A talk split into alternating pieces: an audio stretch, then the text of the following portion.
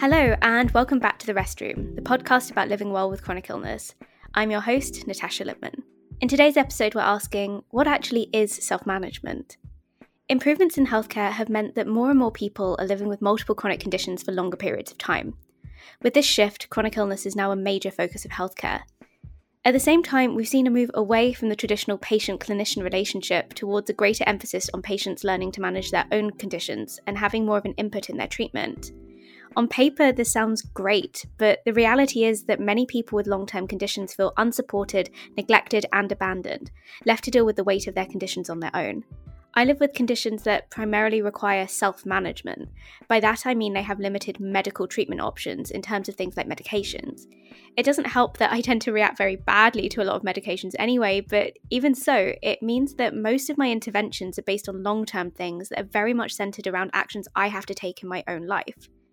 It's worth mentioning that this is primarily due to the fact that I have conditions that are underfunded and under researched, and so these more lifestyle options are some of the only things on the table. Seeing emerging areas of research looking at actual biological mechanisms and the potential this has for treatment in the future is something that I'm following with great interest. Self management is a big focus of this podcast because there are so many skills I've had to learn in order to manage my condition. But I felt like I was never given the tools to be able to do that from the medical professionals who were supposed to help me. My experience was very much here are a few stock things to try, and then if they didn't work, I was left on my own. So, how does this all look in practice? Well, I have to think a lot about pacing, how I literally structure my day and the activities I do in order to better manage my energy. I have to think about strengthening and management of acute and long term injuries. I have to think about what I eat, both in terms of nutrition, but also in terms of how that impacts my energy and other symptoms. And I have to think about how much work I can do on any given day, whether I can be social, and how much rest I need. And that's just the start of it. From baths and heating pads and massage oils and fascia balls to rest, relaxation, and learning to meditate, the very structure of my life is built around symptom management and trying to minimize as much unnecessary exacerbation and unnecessary suffering as possible, so I can feel as good as possible even with my challenging conditions. The thing is, there seems to be a lack of clarity around what self management actually is, and as we'll explore throughout this episode, this uncertainty is a big part of the problem. I'm delighted to be joined by Jackie Walumbe, who's a physiotherapist working for the NHS in England. Jackie works with people who are in hospital due to long term persistent or chronic pain, and her aim is to help people get to a place where they're able to go home, but perhaps with a bit more support than when they went into hospital. Jackie is also working on her PhD, which focuses on the self management of chronic pain, and she's the co chair of the Physiotherapy Pain Association. So, to start, what does self management mean to Jackie? It's really difficult for me. Can I instead say what I used to think self management is? So, when I started working as a physiotherapist, we only started talking about self management a little bit later into my career. So, I don't remember learning about it. I just remember I used to work in a musculoskeletal, so, you know, injuries, back pain, that kind of service. And our letters that we wrote to the GP, who was our referrer, would say the patient is successfully self managing. We are discharging them back to your care. And so I just assumed that self management meant that they were all good. And I don't think I interrogated it any further than that. Then, when I worked in a more specialist setting, which is my current area of self management, we use that term all the time, prolifically. And I started to kind of try and understand better what we meant by self management. So I'll give you a good example. We might be in a meeting with the doctors and clinical psychologists and nurses in a meeting together. And the way we would speak about self management then would be as not what the medics do. So it was very much someone would say, Are they suitable for self management? And that would really be shorthand for anything that the psychologists, the physios, and the nurses did, which obviously, as you can appreciate, is a huge bunch of things. And then we also talk about a self management approach. And so I wanted to know what is a self management approach. Um, so I asked a couple of colleagues just in passing, and I got so many different answers. And that really is what led me to do my PhD because I thought this feels like a really important thing. And I don't know what we're talking about. So, what are we talking about? So, that's my cheat answer. But I certainly have a lot more insight and thoughts about it that we can talk about if that would be helpful. Yeah, absolutely. What were some of the answers that your colleagues gave you initially and what was so different about them? So I think the biggest one was the the shock of why would you even ask such a question? So it seems to be so self-evident that if I say we're talking about self-management, surely we all agree.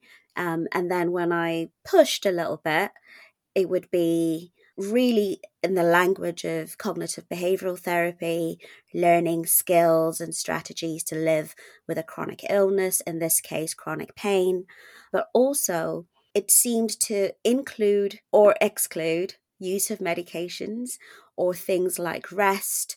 So some people would say that's not a self management strategy, but others would say, of course, that's a self management strategy. Things like activity management or even seeking healthcare. So some colleagues would say, well, they're doing it, so that must be part of the approach. Whereas some people felt quite strongly that seeking additional healthcare was not aligned with self management as an approach. So I think I was quite struck by how much confusion there was. But despite that, and even having done my PhD and talked about it for four years, still now when I speak to my colleagues, they'll still say self management as a shorthand for any number of things that could be going on.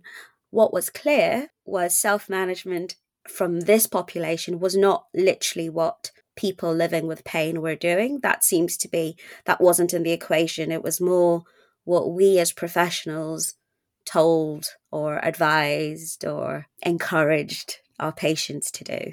As we heard from Jackie, there is such a lack of clarity around what self management actually is.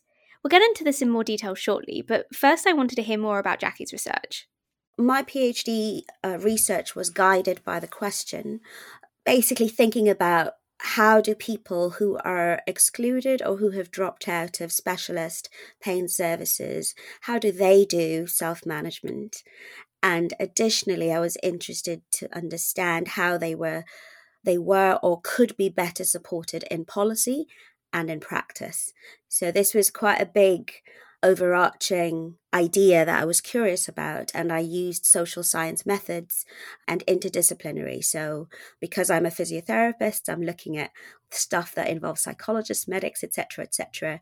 I had quite a broad approach to how I would answer the question. So, because place is important, so in the UK, you get access to services pretty much depending on where you live.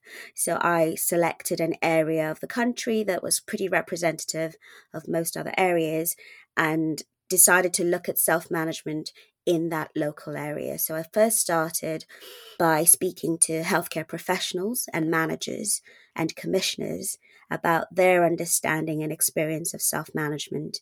And I just did that through interviews. And that involved general practitioners, social prescribers, pharmacists, ambulance uh, or paramedic staff, psychologists, occupational therapists, physiotherapists, pain specialists. I think I've covered the whole bunch of them. And that was what I'd call phase one. I then took that information and spoke to patients.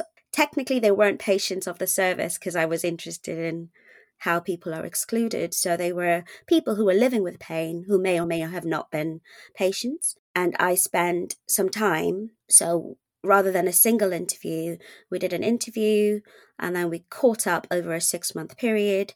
Um, because of COVID, um, that was not face to face, that was through telephone calls or video calls. And they showed me around their homes mostly so that I could get a better understanding of what real life might actually look like and what self management was from a real perspective rather than a uh, a theoretical perspective. And then the final phase, really, which has happened throughout, is I looked at the academic literature and I looked at the policy literature to understand how those areas were talking about self management. So the start was self management of chronic illness more broadly. And my findings, I would have to say, is that self management of chronic illness more broadly is pretty well defined. So when we talk about illness more broadly, you have known definitions that are used. But when I looked at the literature for pain, it was a complete mismatch. So the meanings were varied, the meanings were assumed, there was lots of assumptions going on. And therefore, when I then looked at what is self management according to my case study, I came up with quite a lot, but there's a lot of different versions of self management about. It's easy to see why there's such confusion around the term self management. If clinicians can't decide what it means amongst themselves, you can't help but wonder how this translates to the care that patients are receiving. I asked Jackie to explain what some of the more general definitions of self management are in the chronic illness space. They tend to be based on a team at Stanford in the United States who developed what's called the Chronic Disease Self Management Program. And that was very much a lay led, so led by people with the illness in question, community embedded, but very protocolized set of skills that they would it would be based on psychoeducation or and learning a very specific set of skills, some of which we're all very familiar with around problem solving or improving self efficacy. So that is Kate Lorig and her team at Stanford. It's very well de- defined in the literature, it's very well embedded. It's because it's part of the wider health system. So it's not a standalone thing. It's something that comes along with case managers who are they're part of the health system, but they help patients navigate the whole system. So the chronic disease self management program was part of a wider program of chronic illness management. Now, that definition sometimes crops up in the pain management literature, but not always. From a policy perspective, what I think happened, and don't quote me 100% on this, is that in the early 2000s, some of our politicians went over to the States and thought this is brilliant. They went to Kaiser Permanente, which is one of their health management organizations, and they brought that model over to the UK, but they did not modify it in terms of context. Now, you might be familiar with the expert patient program, and that was what was based on the chronic disease self management program, which was then adapted to be the arthritis self management program. So, insert name of illness self management program, which followed the same principles. In the UK, it became the expert patient program, but that was again not very well embedded within the health system. So, GP practitioners or different services weren't very connected to it. I think at the same time, the idea of pain as, as a long term condition was becoming more accepted, and colleagues, for example, at Guy's in St Thomas's Hospital in London, the Input Pain Program had developed this multidisciplinary pain management program based on cognitive behavioral therapy and multimodal rehabilitation for pain. And somewhere along the line, those two seem to have blended into each other where the language is now inter interspaced or it's, it's interchangeable for a lot of professionals. But I think by understanding the history, these were very separate ideas, but then they merged. And I think they have a life of their own now because globally, self management in chronic pain is really it's accepted as a given but not that it has all these different meanings configurations Something I hear a lot from people living with chronic illness is that being told to self manage, often without appropriate care and support, can make them feel like they're being cast aside, ignored, and responsible for bearing the full burden of their illness.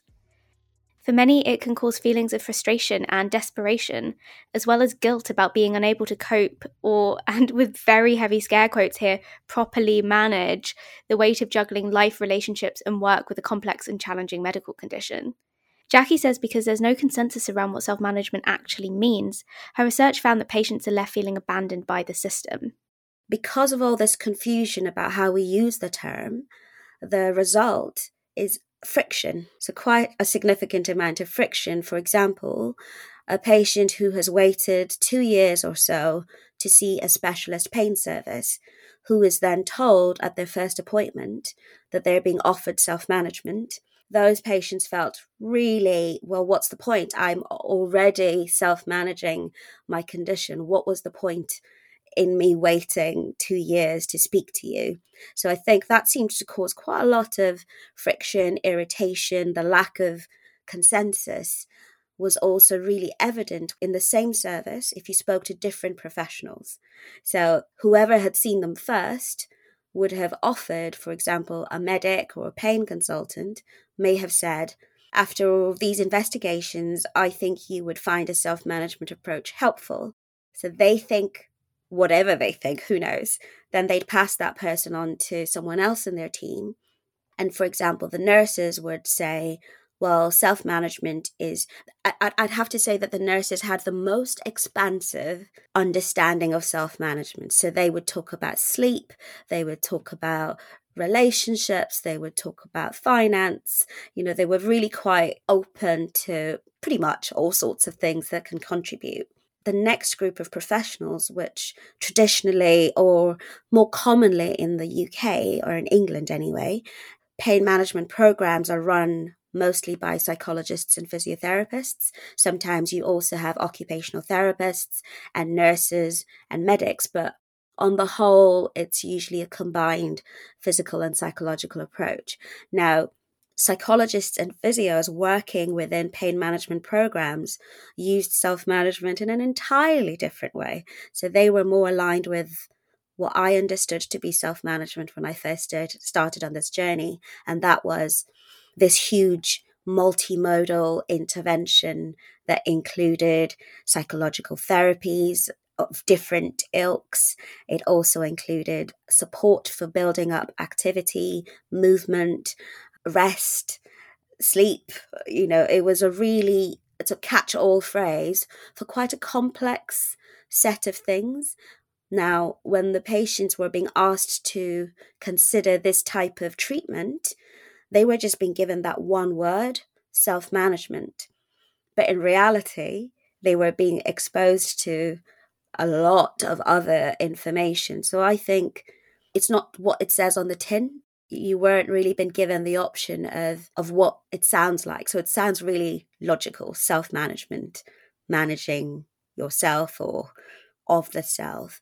And so, what I also then seemed to find was that miscommunication led to patients turning down the service. So, they felt, I don't think that would be helpful. I'm opting out. So, they would drop out or they would opt out of services that may be helpful. Big headline finding for me was that misunderstandings happened when we use this shorthand. It's really worrying, but not at all surprising, to hear that a lack of clarity around this term is actually causing people to miss out on care that might be helpful to them. I guess it sits alongside the feeling that many people have that self management is maybe a bit of a cost saving exercise, a way for a stretched healthcare system to save time and money by putting the sole responsibility of care on the patient. It reminds me of a conversation I had a few years ago with a lovely NHS physiotherapist working in a hypermobility unit. I'm very fortunate to be able to self fund my care, but my consultant recommended that I be referred to an NHS physio for some hydrotherapy as she thought I would benefit from it. After a long wait, I had my first session to meet the physio. She was understanding and knowledgeable, and she told me that I could probably get around six sessions in total. When I asked her about how this works for patients with a long term condition that changes constantly, she told me our job is to empower you to manage your health.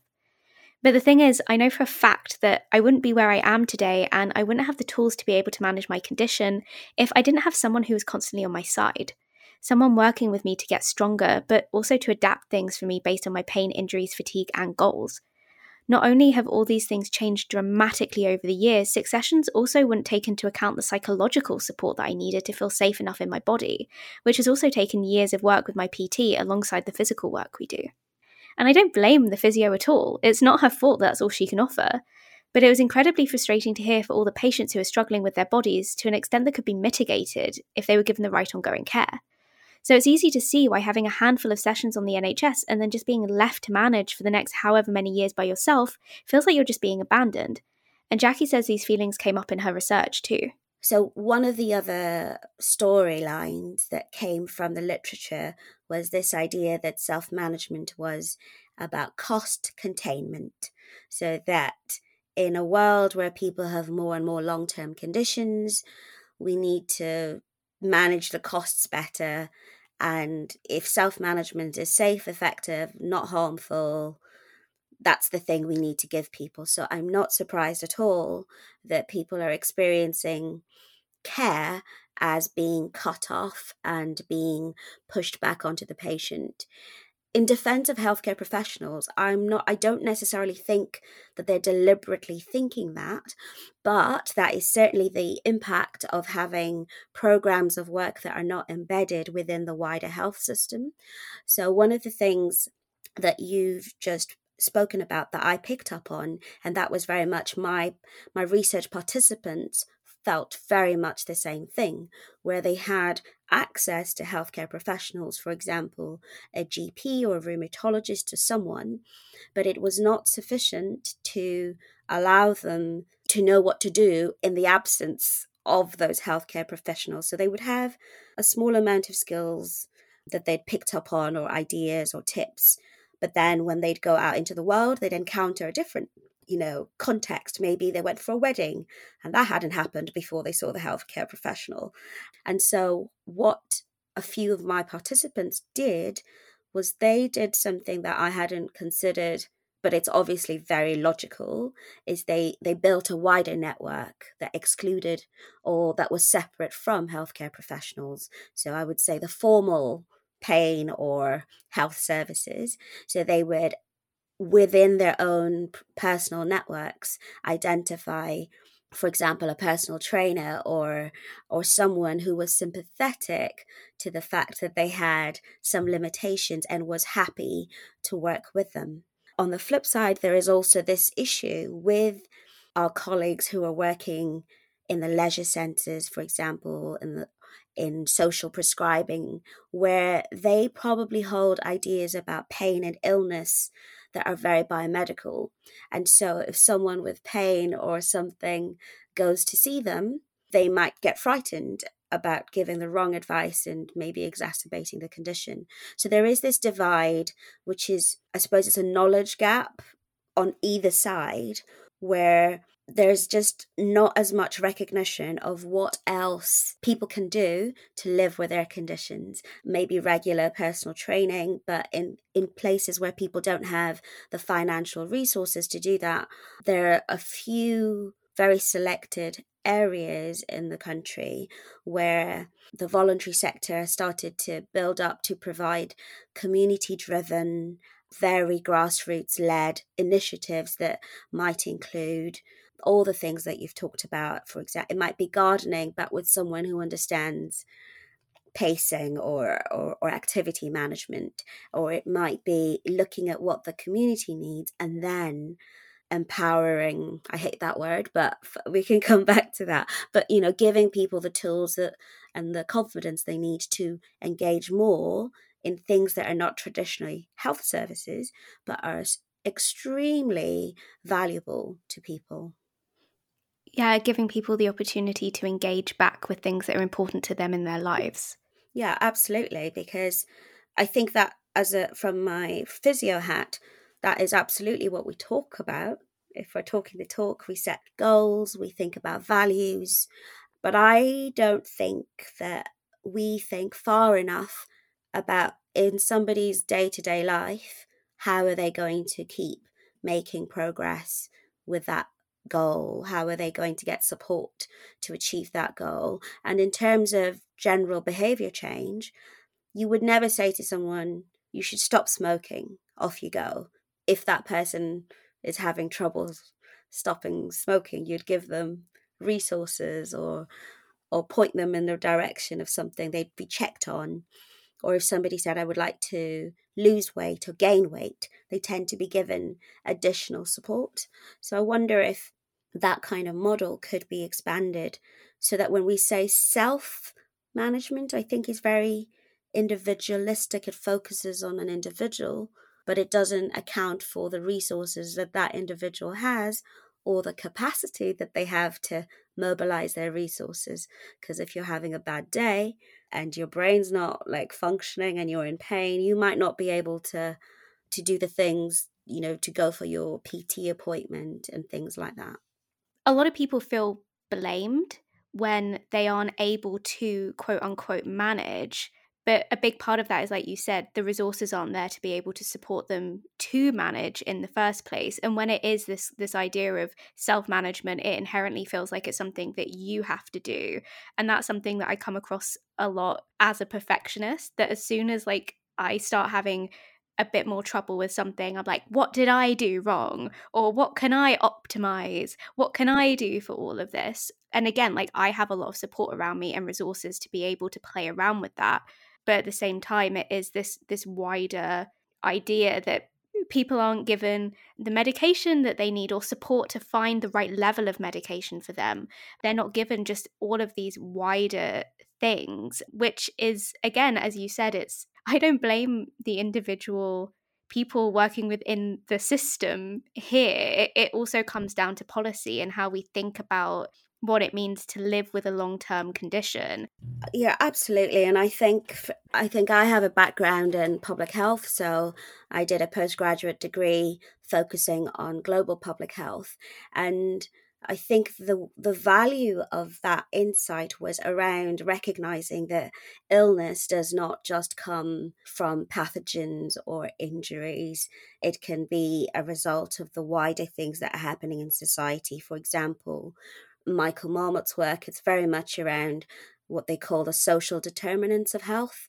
So sometimes you can do as much as you can to be healthy, but if you live next to a busy road in less than ideal conditions that are cramped, if you are not financially secure despite having three or four jobs, all of these things contribute to your experience of healthcare. So if you are constantly receiving information from healthcare professionals all the time, but your health literacy is not that great, that's just going into the ether and if you are experiencing racism all the time that makes you have lots of stress. And if you are having issues because of your gender identity and that's creating lots of issues all of these things have pathways that can lead to illness. But when we think then about illness itself we tend to focus on individual factors. So for me casting the eyes wider around the social determinants of health and even more than that you know that is still focused on how an individual and their environment interacts. But if you then look at the policies that dictate how our services are organized and run that also makes it very clear that the way pain management services for example have been shaped and how they have been evaluated is based on the fact that we have some very strange policies around pain. Um, so, for my findings, there really is no comprehensive pain policy in England. There is much more of a focus on that in Scotland, but in England, pain doesn't have its own space. It tends to fall under a whole bunch of other different conditions. Therefore, it's no wonder that our services are so disparate. Um, the national pain audit that was carried out by the British Pain Society, this is almost 10 years ago now, showed that. It showed it depends where you live. You might have a multidisciplinary pain service like ours, where you get to see everybody um, and you get offered a whole bunch of different initiatives, or there's a lone clinician working in rural shire. I'm not, not sure which shire, but that person might only have recourse to medicines, and that's all you'll get offered etc., etc. So I think those three levels, which, um, so from a sociology perspective, we talk about the macro, the policy levels, the big things, you know, the economic crash, the, the COVID, the things that determine what our lives and our societies look like. Then the meso, which is uh, distilled down to organizations like the NHS. How do they interpret what's going on to determine how you, you can access services and what services are available.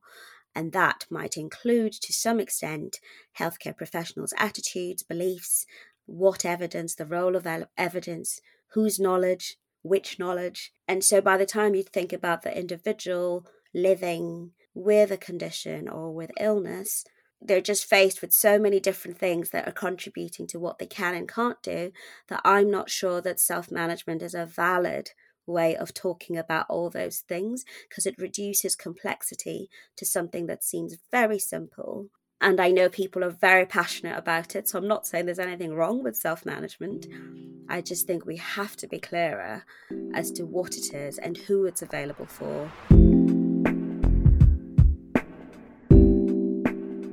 This episode is sponsored by Phlo, the online pharmacy that makes ordering your medication easy. Manage and track your medication and have it delivered at the touch of a button. I don't know about you, but I know from firsthand experience how much time and effort can go into managing your medications. From long queues at the pharmacy and on hold to being given the wrong brand or medications not being ready on time, it can add a lot of unnecessary stress. Phlo will liaise with your GP for you and they allow patients to track, manage, and order medications with ease. They also send you handy prompts so you'll never miss a medication again. And they're not just another online pharmacy. They have a dedicated team of pharmacists and patient care professionals who can be reached online or over the phone. You can organise your prescriptions ahead of time with their free delivery via the Royal Mail 48 hour tracked service across the UK. And if you live in Birmingham or London, you can also try the same day delivery service for free. Two delivery credits are assigned to your profile automatically upon registration. They also offer bookable time slots so you don't have to wait all day for your order. Visit wearephlo.com, that's wearephlo, P-H-L-O.com, or download Phlo on your favourite app store. Now, I talk about self management a lot, and I guess to me, self management is thinking about what I need to do and adjust in my life to be able to live with my health conditions. It reminds me of a chat I had with my GP when I was having a really tough time mentally a few years ago. I said to him that I wish there was somewhere I could go for a week to just be looked after and where I don't have to think about managing my health as much as I do. And he said to me that as nice as that would be, I have conditions that are very dependent on what I do. And whilst it's frustrating, it is true to an extent. As I said in the intro, I happen to live with conditions that are severely under research, which means that perhaps in the future there'll be more medical interventions that are actually useful. But it's worth mentioning that acknowledging that I do have to spend a huge amount of time, money, and brain space on managing my conditions doesn't mean that they exist within a vacuum. It doesn't mean that patients don't need ongoing support, be that for medication, physiotherapy, or even social things. It doesn't mean that the wider environment and life experiences don't all play a role too. And it got me thinking is there a better term for self management? And what needs to change to improve a system that's leaving so many people feeling left behind? In terms of an individual living their lives with a condition, a lot of the time that involves having appointments with healthcare professionals, non healthcare professionals, taking medications, adjusting those medications, um, having procedures, not having procedures. So I think that complexity, let's think about how it's vast, it's entangled, and by naming it at least you can start to negotiate it versus if we quickly go to the you know for example if i were to write a policy and i said self management is the corner of this cornerstone of this policy what does that mean? Like which bit? Like the literature shows i think i'm down i'm on to 46 papers and about four of them have the same understanding of self management there are so many different versions of it. So I don't know, in an ideal world, do we just repurpose it and say, let's, I mean, you, you can't make people not use a term, but perhaps if someone says that, the question you might ask them is, I don't know, could I, could I, could I just pause you there and ask, what do you mean by self management? I'm happy to work with you. I'd just like to understand it a bit better. So, what we call things matters. So, for example, I think there's already a lot of care out there for people with pain, for example. So, if you had arthritis type of pain, you might be under the care of a rheumatology service. And under a rheumatology service, that might be all sorts of things, including education on how to care for your joints, about managing your you know your diet and looking at maintaining a healthy weight so there's already you see how by unpacking it i suddenly start to name more and more things. When it comes to pain, we can also disaggregate what we do. Instead of saying the pain clinic, you go, well, right, I went to the pain clinic and I spoke to uh, an advanced physiotherapy practitioner where we identified these things that were problematic for me. Therefore, number one, I had to have another appointment with the pain consultant to discuss any procedures that would be acceptable to me. I have signed on to one of their pain management rehabilitation programs to focus on building up psycho, you know, psychological skills such as my coping strat- strategies when it comes to distress.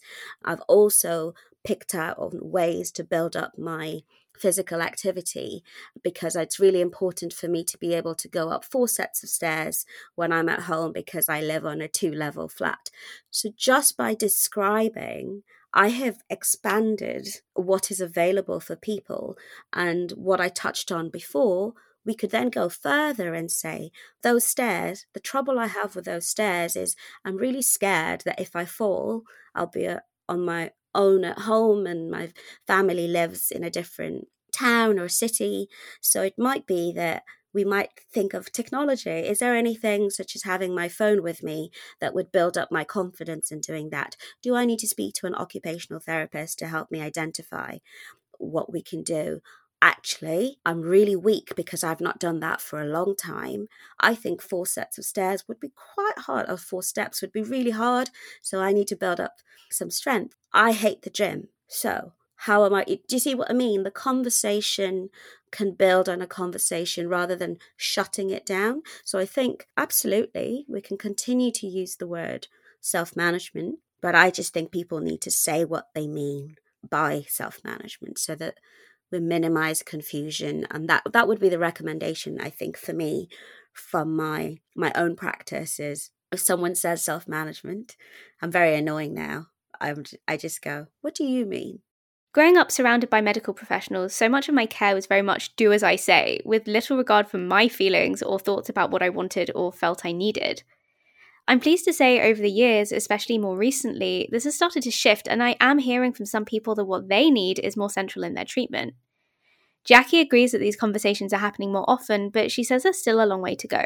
I think the issue we have is many healthcare professionals are trained or were trained in a under a biomedical model. Um, so they're really focusing on if it hurts, what's wrong with it, let's fix it. There has not always been the acknowledgement of sometimes we're not able to fix it and make it as it was before. Therefore, people are living messy lives, and therefore, healthcare has to accommodate for messy lives. I do believe that is changing. That is in the curricula for all healthcare professionals, including medicine, to basically say that health is not just about what's happening biologically or physiologically. It's also what's happening in the social world. It's also what's happening in people's psyche, their psychology, and everything in between the issue we have is we have a legacy of professionals who have been trained to to look for simplicity. And working with simplicity is easier than working with complexity. So when i was younger it was easier for me to see a knee as a knee problem as opposed to a knee attached to a human being who was going to ask me lots of questions and complex things that i couldn't address. I didn't have the skills to address for example from a policy perspective, there's also been a shift. So we also have initiatives like personalized care, which is encouraging all healthcare professionals to to do some of the things we're talking about. Um, you know, really attend to and listen to people's concerns and see what they can do to work with that. I know general practice and primary care is really geared to trying to build up on that. They have their own issues with time, but certainly the ethos of of having people in their messy, complicated lives joining a healthcare system that is also messy and complicated and finding a way to navigate it through. So I do think that many places are starting to understand that better. In terms of pain care, that is something that I think we will grapple with for a long time because every part of the health system takes responsibility for pain, but probably not in the specialized way that, for example, in my role that I would do. You know, my hope is that this is changing, but that is a very slow system change, values. Uh, it's a, it's a huge, big difference. But it also is quite satisfying to go to work and feel that actually I've contributed in moving something and, and enriching someone's life rather than feeling stuck and ugh, frustrated and all those kind of words. It's a better way to practice to just, you know, look at people as human beings. And I know there's a a recent paper that's been published by one of my colleagues, and she's doing her PhD in Queensland, and she's talked about human centered practices. So rather than focusing on bio or psycho or social, she's like, there's more human centered approaches that just allows you to switch your lens a little bit. The flip side of that is we we don't live in a vacuum so these ideas are also part of our patients lives and so if patients hold a biomedical view it's going to be very difficult for example to come to see a physiotherapist who does a lot of talking as opposed to what they might expect which is i would say more use of their hands or or more I want to say outdated, but I might get murdered by my colleagues. You know, it's it's we don't just do one thing, you know. Uh, we talk about physiotherapy as a profession that could offer a lot more, but when you think of physiotherapy as a technique or as a a treatment, you get a little bit stuck. And so that mismatch between the expectations and the reality is always going to be a problem. But I think through language, we can start to unpack what it is we mean and some of those dis- disagreements might, you know, they might become less and less. I love Jackie's take on all of this, but I keep coming back to the question how do we start implementing some of these ideas in a healthcare system that is understaffed and underfunded? We need strong primary care. By that, I mean general practice by the people you see first, not me, not me in specialist tertiary services. Currently, we get quite a lot of investment as far as I'm aware. And I think that we do need to strengthen primary care so that people early on in their illness journeys or in and in their communities are able to access help that doesn't have to be complex you know before they've built up issues around you know trust and you know your emotional roller coaster when you've got that chronic illness. Perhaps when it's early on if we can strengthen primary care i think that is a universal kind of global health ambition, which is beyond me, but I, I certainly know that that is a policy initiative. The second thing is I think we can expand the workforce. So the healthcare workforce, busy, very, very busy. Like people aren't sitting twiddling their thumbs. But I think we have overlooked the capacity in our communities, you know, peer to peer to peer support is, you know, what you do, I think is really fundamental to people understanding from someone who gets what they're going through what options they are available. So rather than waiting your two years, someone listening to your podcast, for example, might go, What? Hang on a minute. This is something I'm curious about. Let me go and explore.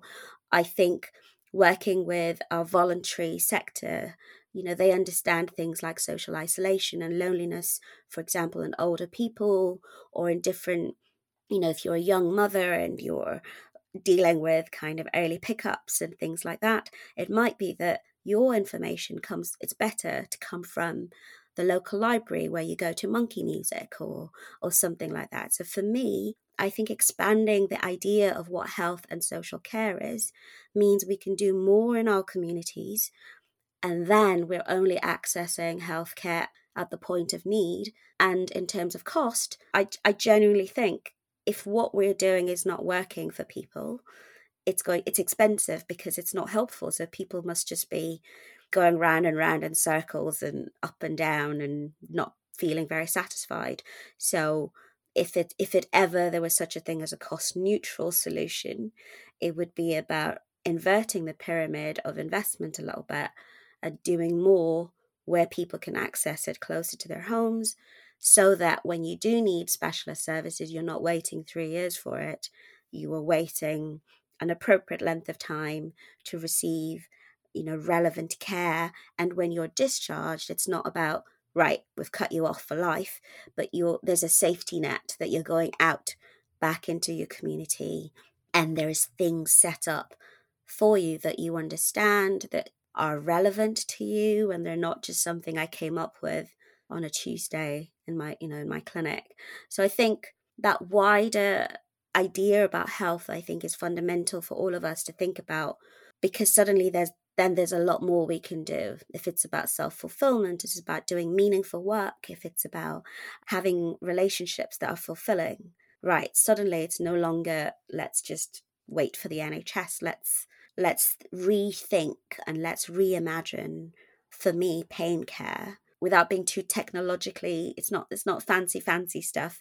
We're limited currently in the amount of types of medications that are available that are safe for long-term use. We are limited in the types of interventions and procedures.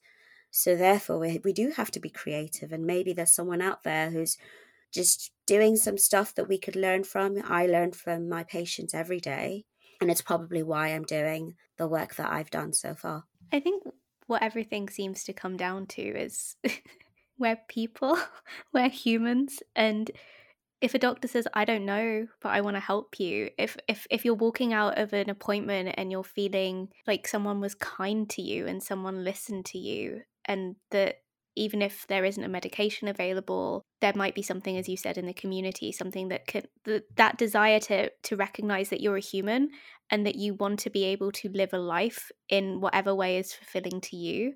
And I think even if just that intention is at the heart of everything, it would completely shift the relationship a lot of people have with their healthcare. And I think that's quite a powerful thing.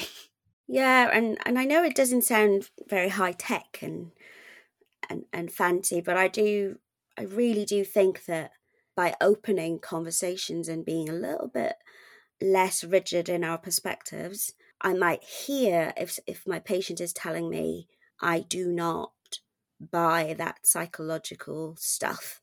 If I hear that, I can go, I've heard you. Let's think together about what else could be available for you. I recognize that there's a lot of work involved in in having an illness or a long-term condition with or without pain. There's a lot of understanding work there's a lot of you know planning and processing as well as the day-to-day life of just living and i think that is something we as healthcare professionals need to acknowledge that there's a lot of wisdom in people who have been living with something for a long time and my learning from the last 4 years has been goodness me, you know, people are, are completely inventing new ways of doing things by building their networks. And by that, I mean, you know, when they say it takes a village to raise a child, I think it takes a village to live with a, a chronic illness because you build your village around you. Depends who you come across. If you need a vicar on that day, that's what you need on that day. You don't suddenly go, no i'm i'm more of a bakery kind of person you know there's days you go to the bakery there's days you go to the butchers and if you're you, you, you know you might need to spend some time on your own swimming or whatever so i think for me the takeaway message is if we go back to the idea of self-management is if you can expand your idea of what is possible by expanding your relational network i think that will enrich what you're able to to do about yourself and by learning from peers. I mean we're catching up. The healthcare professionals are behind you learning from you. But i think that idea of a networked village is really key in in that day-to-day living and thriving one of the most challenging aspects of my work has been talking to people every week who have been failed by the medical professionals, who are isolated and scared and ill. And the frustrating part of this is that so much of it feels avoidable if there were systems in place to help support people who are sick. And as we all know, this lack of care doesn't just impact our health, it impacts every aspect of our lives. So I absolutely love that final sentiment from Jackie. Whilst there's still a really long way to go, one of the highlights of my job has been talking to medical professionals who are working hard to change things, offering the care to their patients that is so different to what was on offer a decade ago. It gives me hope for the future. A huge thanks to our sponsor Phlo, the online pharmacy that makes ordering your medication easy. Visit wearephlo.com, that's wearephlo, P-H-L-O.com, or download Phlo on your favourite app store to manage, track, and have your medication delivered at the touch of a button. If you find this podcast helpful and want to support my work, please consider subscribing to my Rest Room newsletter. I share what I like to call slow content about chronic illness, from personal insights into how I try and figure out self management to why some of us are so impacted by the weather. You can find out more at natashalipman.substack.com. Please rate and leave a review as that really helps new people find us, and please share the episode on your social media and with anyone who you think would enjoy it. That's all from me. Thanks so much for joining me in the restroom. Ta ta for now.